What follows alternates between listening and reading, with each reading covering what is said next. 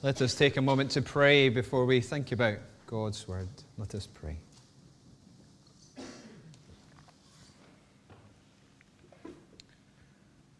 Holy Spirit, please come among us and soften our hearts to the word of God.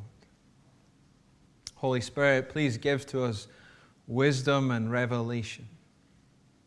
Holy Spirit, be present here amongst us with power and deep conviction. For we ask it in Jesus' name. Amen. Across the centuries, the church has had to make decisions that have been uncomfortable, and sometimes which stood against theology or practice that had become popular. So, for example, in the fourth century, when those people were deciding about what material to include in the Bible, they decided not to include the Gospel of Thomas. You can check the index if you like, it's not there. You didn't miss it. It wasn't included. We must assume that because there are copies available still even to see nowadays, we must assume that it had a measure of popularity, that it made the rounds, it was available. Maybe people even knew what its content was, never mind that it existed. But those who compiled the Bible decided not to include the Gospel of Thomas because it taught things about Jesus which were contrary to the teaching passed on by the apostles. The church made a choice. It made a choice to follow what God had revealed, to follow God's way, rather than these other writings. And it did that so as to safeguard its life and its purpose. Because those other writings would have taken the church down an unhealthy route, a route contrary to God's teaching. And I would think that by rejecting those other sources, they made some people uncomfortable, and those decisions might well have been unpopular in their day.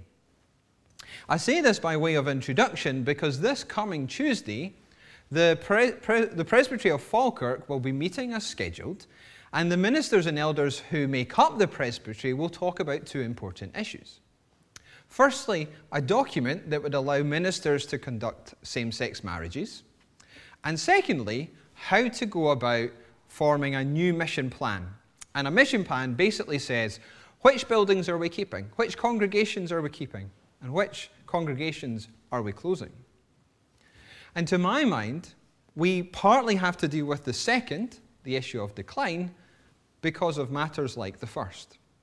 And to help explain my thinking on that, let's turn to today's passage. We're just begun this series in Malachi. And we know from the previous two weeks that the Lord is sending Malachi to speak to a people he loves, a people he, he loves so deeply and thoroughly. And yet, this people, they question his love. And in questioning their, his love, they have spiraled down into a way of life where they are engaged in practices that are far removed from the ideal set out by God. And so today's passage takes us to another one of those areas of life that has gone wrong. And it's specifically addressed to the priests. The Lord focuses upon them. So, what's the issue with them? Well, the Lord says this to them Now, you priests, this warning is for you. If you do not listen, and if you do not resolve to honor my name, you have turned from the way, and by your teaching have caused many to stumble. You have not followed my ways, but have shown partiality in matters of the law. The heart of this portion of Malachi's prophecy is a charge against the priests, that they have given way to popularity rather than seeking to honor the Lord above all. We're told at the end there that they've shown partiality in matters of the law. They've shown favoritism. They've tried to curry some favor with the people by letting God's ways, letting God's law slide. We see here that they've courted popularity rather than resolving to honor the Lord above all. And in doing that, they've not only turned from the Lord's ways, they've caused others to turn from the Lord's ways as well. They've caused others to stumble, which is a way of saying they've caused others to sin.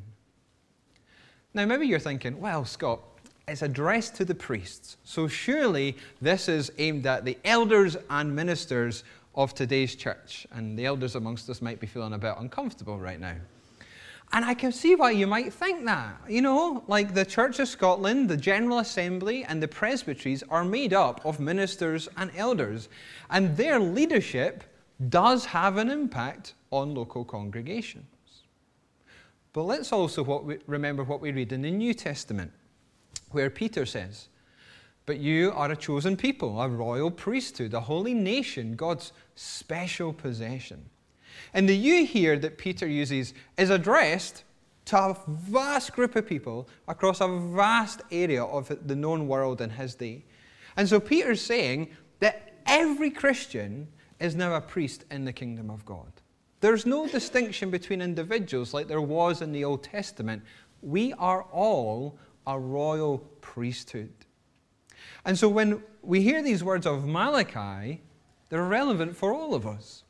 We're all to honor God above everything else. We're all to honor God above popularity. And when we make decisions, it is God we are to honor rather than doing maybe what's popular or comfortable. But maybe you might be wondering, well, Scott, why should I bother to honor God? Why should we honor God? Well, we could go back to the previous chapter where in those two weeks we thought about the love of God and we thought about the greatness of God. Those are reasons to honor God. But our passage gives us some other reasons to honor God. And to lead us into those other reasons, it begins by talking of the discipline of God. We read earlier, I will send a curse on you, and I will curse your blessings.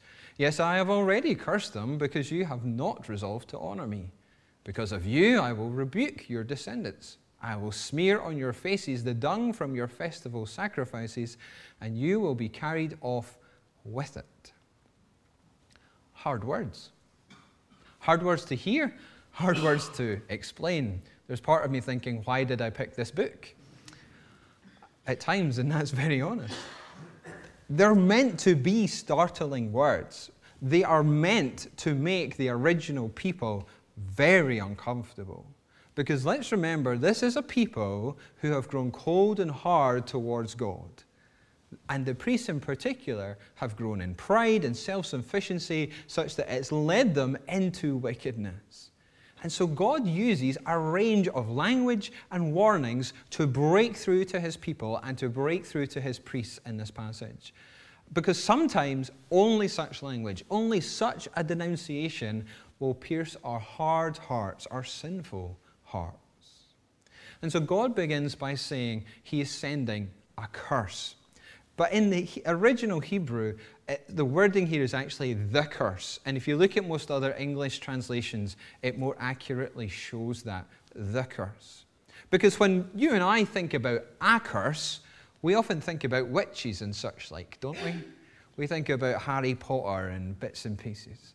Uh, but God, when He's speaking here, is not speaking of a curse in that sense. He's not speaking of a bad spell. It's not something evil done to another. It's not done for impure motives. Because when God entered into a covenant relationship with His people, a covenant that was akin to a marriage relationship, He wrote out both the good that they would receive when they obeyed Him, as well as the discipline they would receive when they disobeyed Him. And the people said, Yes, we accept these terms. Now, God, on the discipline side of things, has several layers.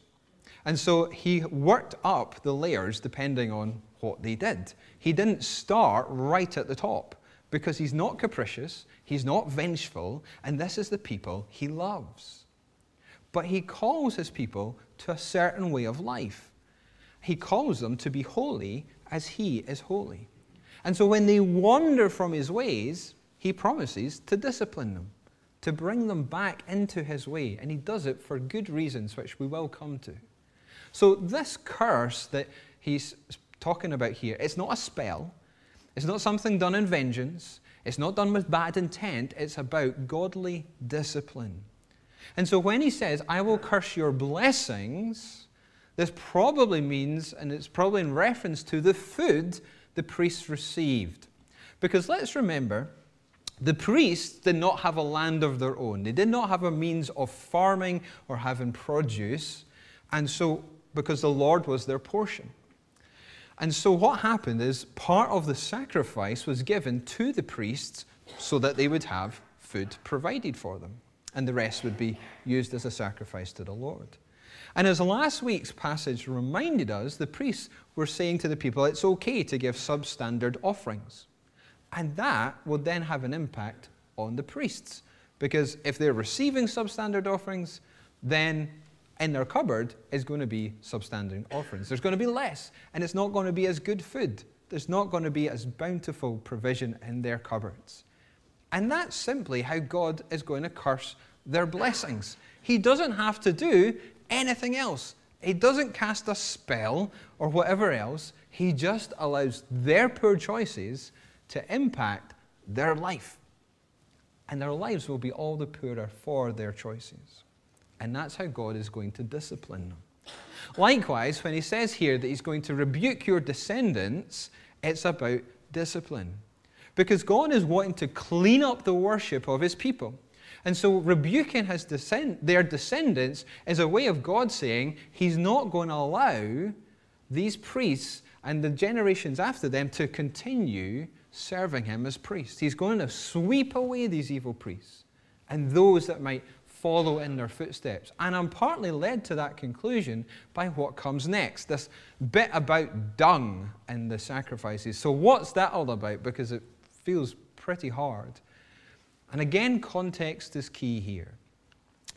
As we know, the sacrifices were animals. Animals have internal organs. One of those internal organs and part of the thing is going to be a digestive system. And so when an animal is sacrificed, in that digestive system is going to be undigested food.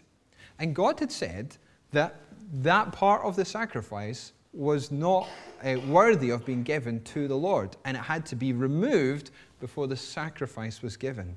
We might say the offal for shorthand. And so the offal was removed, and it was taken outside the camp or the city, and it kind of formed a dung heap. And God had said in the Old Testament that anyone who came into contact with that, anyone who would be involved in taking it away, became unclean, at least for a while. And by being unclean, they could not come near to the Lord in the tent of meeting or at the temple. They were barred from that place.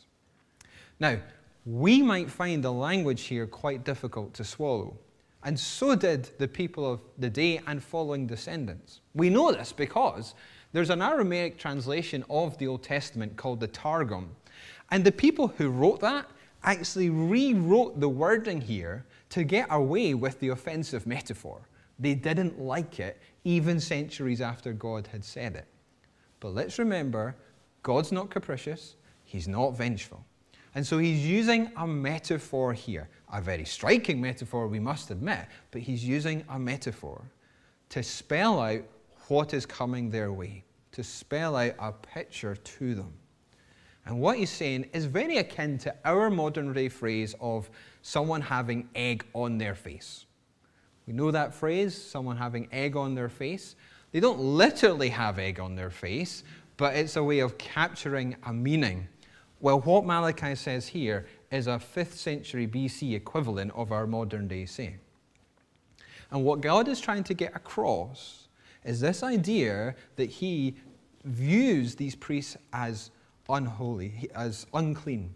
And so they are going to be barred from the place of worship. They're going to be barred from God's presence. And because of that, they can't continue as priests, at least for a while. And by all intents, I think God is saying, as long as they don't repent, He's basically going to remove them from office. And that too is part of God's discipline. He is going to discipline them.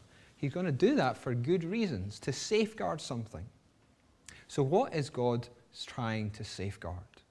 Well, three things his person or name, his people, and his purposes.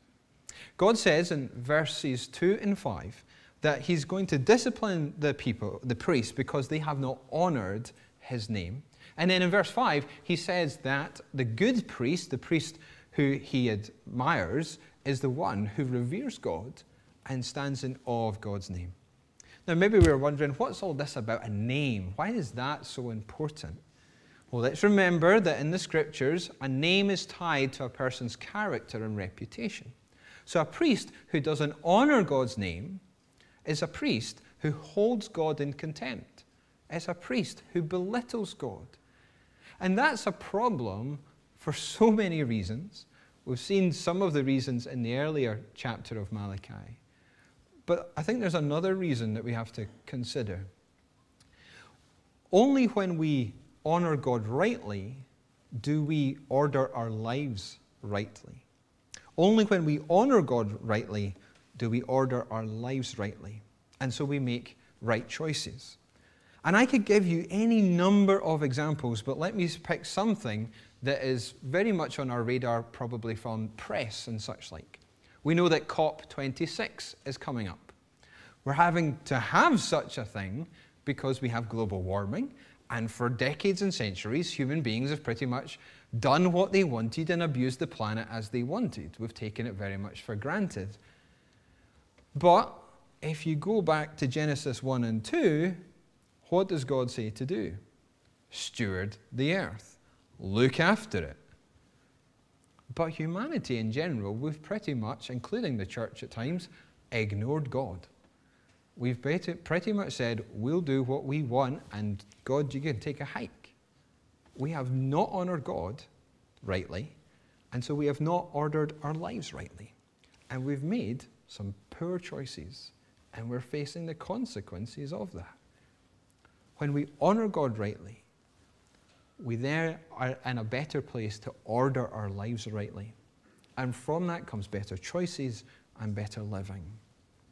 And God is disciplining his people here so as to safeguard his name, so that he's honored properly. And part of the reason for that is for our benefit.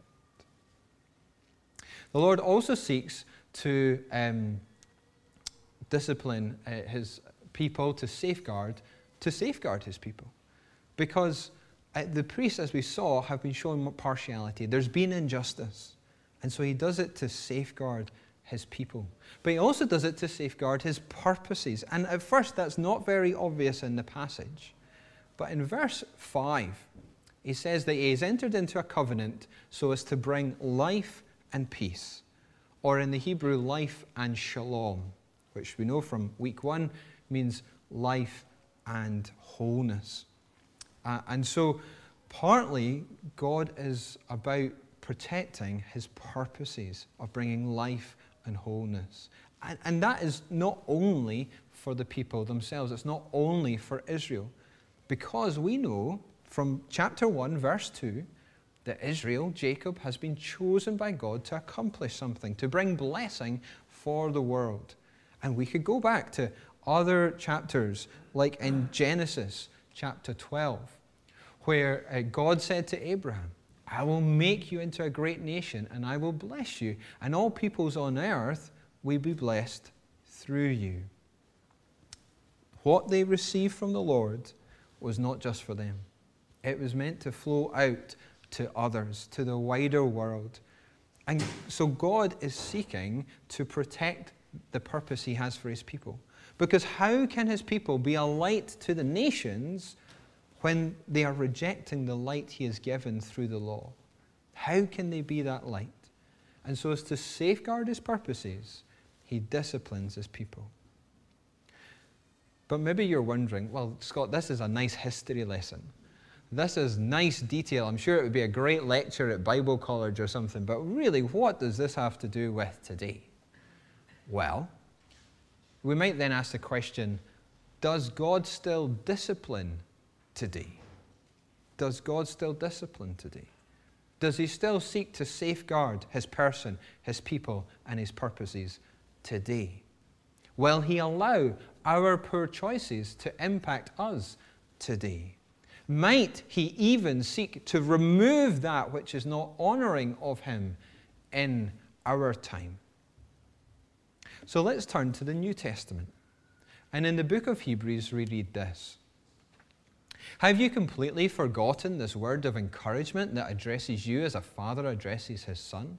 It says, My son, do not make light of the Lord's discipline, and do not lose heart when he rebukes you, because the Lord disciplines the one he loves, and he chastens everyone he accepts as his son. There's more verses you can go on to read just after that little portion, but it gives you a flavor of the passage. God does discipline his people even today. So, going back to my introduction and talking about the issues that are coming up at Presbytery this week.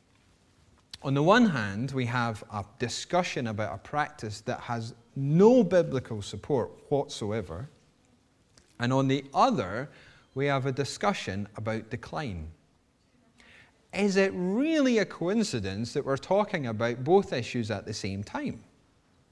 Because let's remember, the Lord has called us to a purpose that is beyond our human capacity to do alone.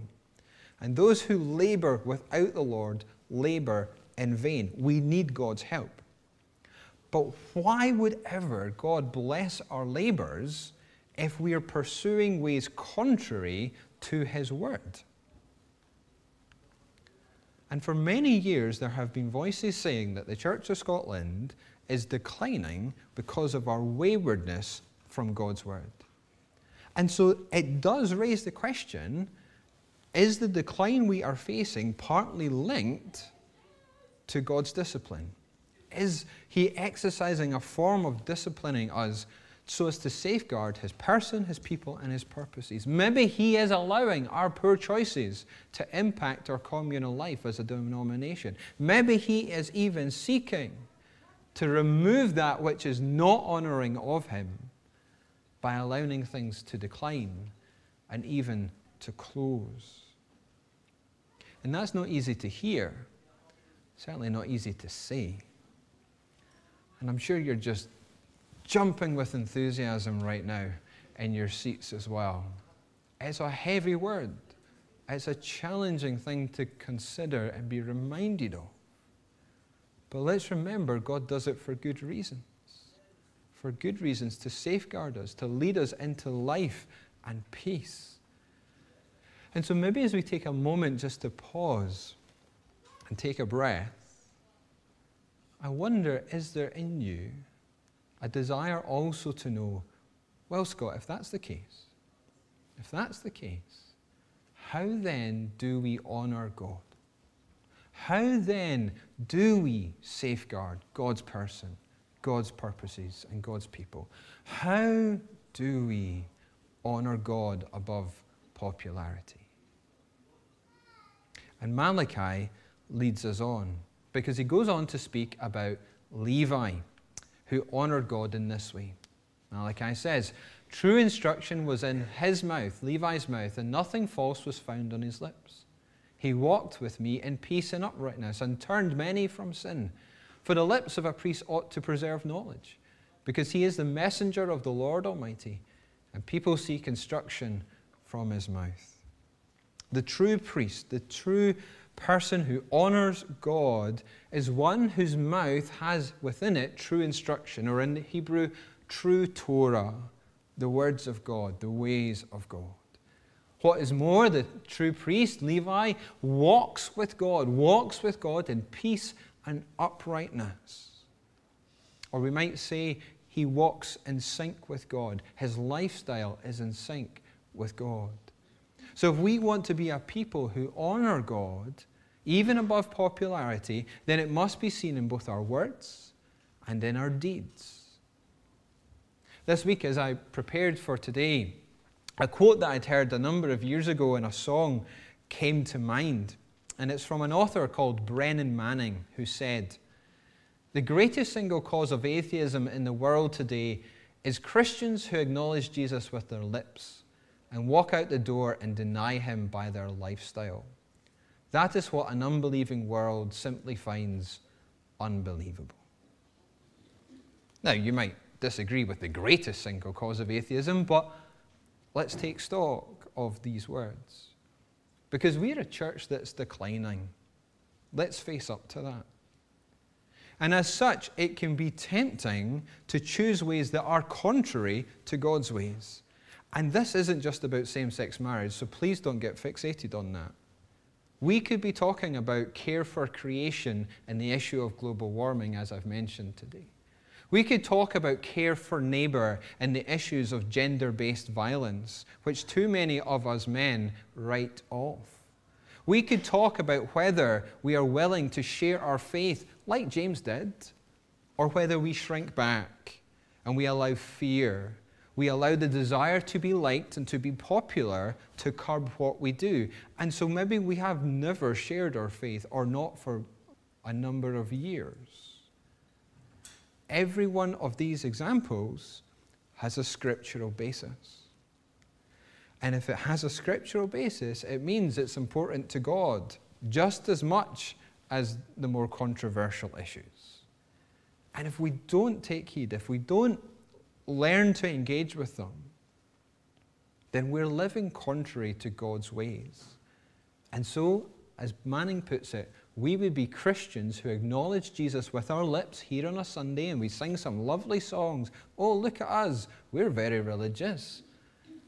And then we go out there the rest of the week, and because we just forget what God says, we deny Him with our lifestyle. And the wider world thinks, Jesus is not important. Why should I bother with Jesus? He's just about, these Christians are just lip service and they're just being very religious. And they just write Jesus off. But the ways of God are for the good of the world. All the ways of God are for the good of the world. And if we, His church, would learn to honor God more rightly, and so order our lives more rightly, then the wider world might be taking a bit more notice of the church. They might think, well, there's actually something in this Christian faith. There's actually something about Jesus which I need to find out about. And so we don't need to resort to being popular or give ground to popular opinion to see the direction of the church change. We just need to honor God. So, you're probably grateful you're not involved in presbytery conversations this Tuesday night and that you don't have to be there for that or say anything. But how is God calling you to honor Him in your life this week? Where are you to honor Him? What have you to stop doing? What have you to start doing? Is there an apology you need to give to someone? Is there a cause you need to find out more about, or support, or volunteer for? In the week ahead, how are you going to honor God such that those around you see that the ways of God are for the good of the world and that following Jesus is more than mere lip service to you? How are you called to honor God this week? Because I pray that we would take these words to heart, that we would resolve to honor the Lord, walking in his ways, and be a people who safeguard his person, his people, and his purposes. May it be so. Amen.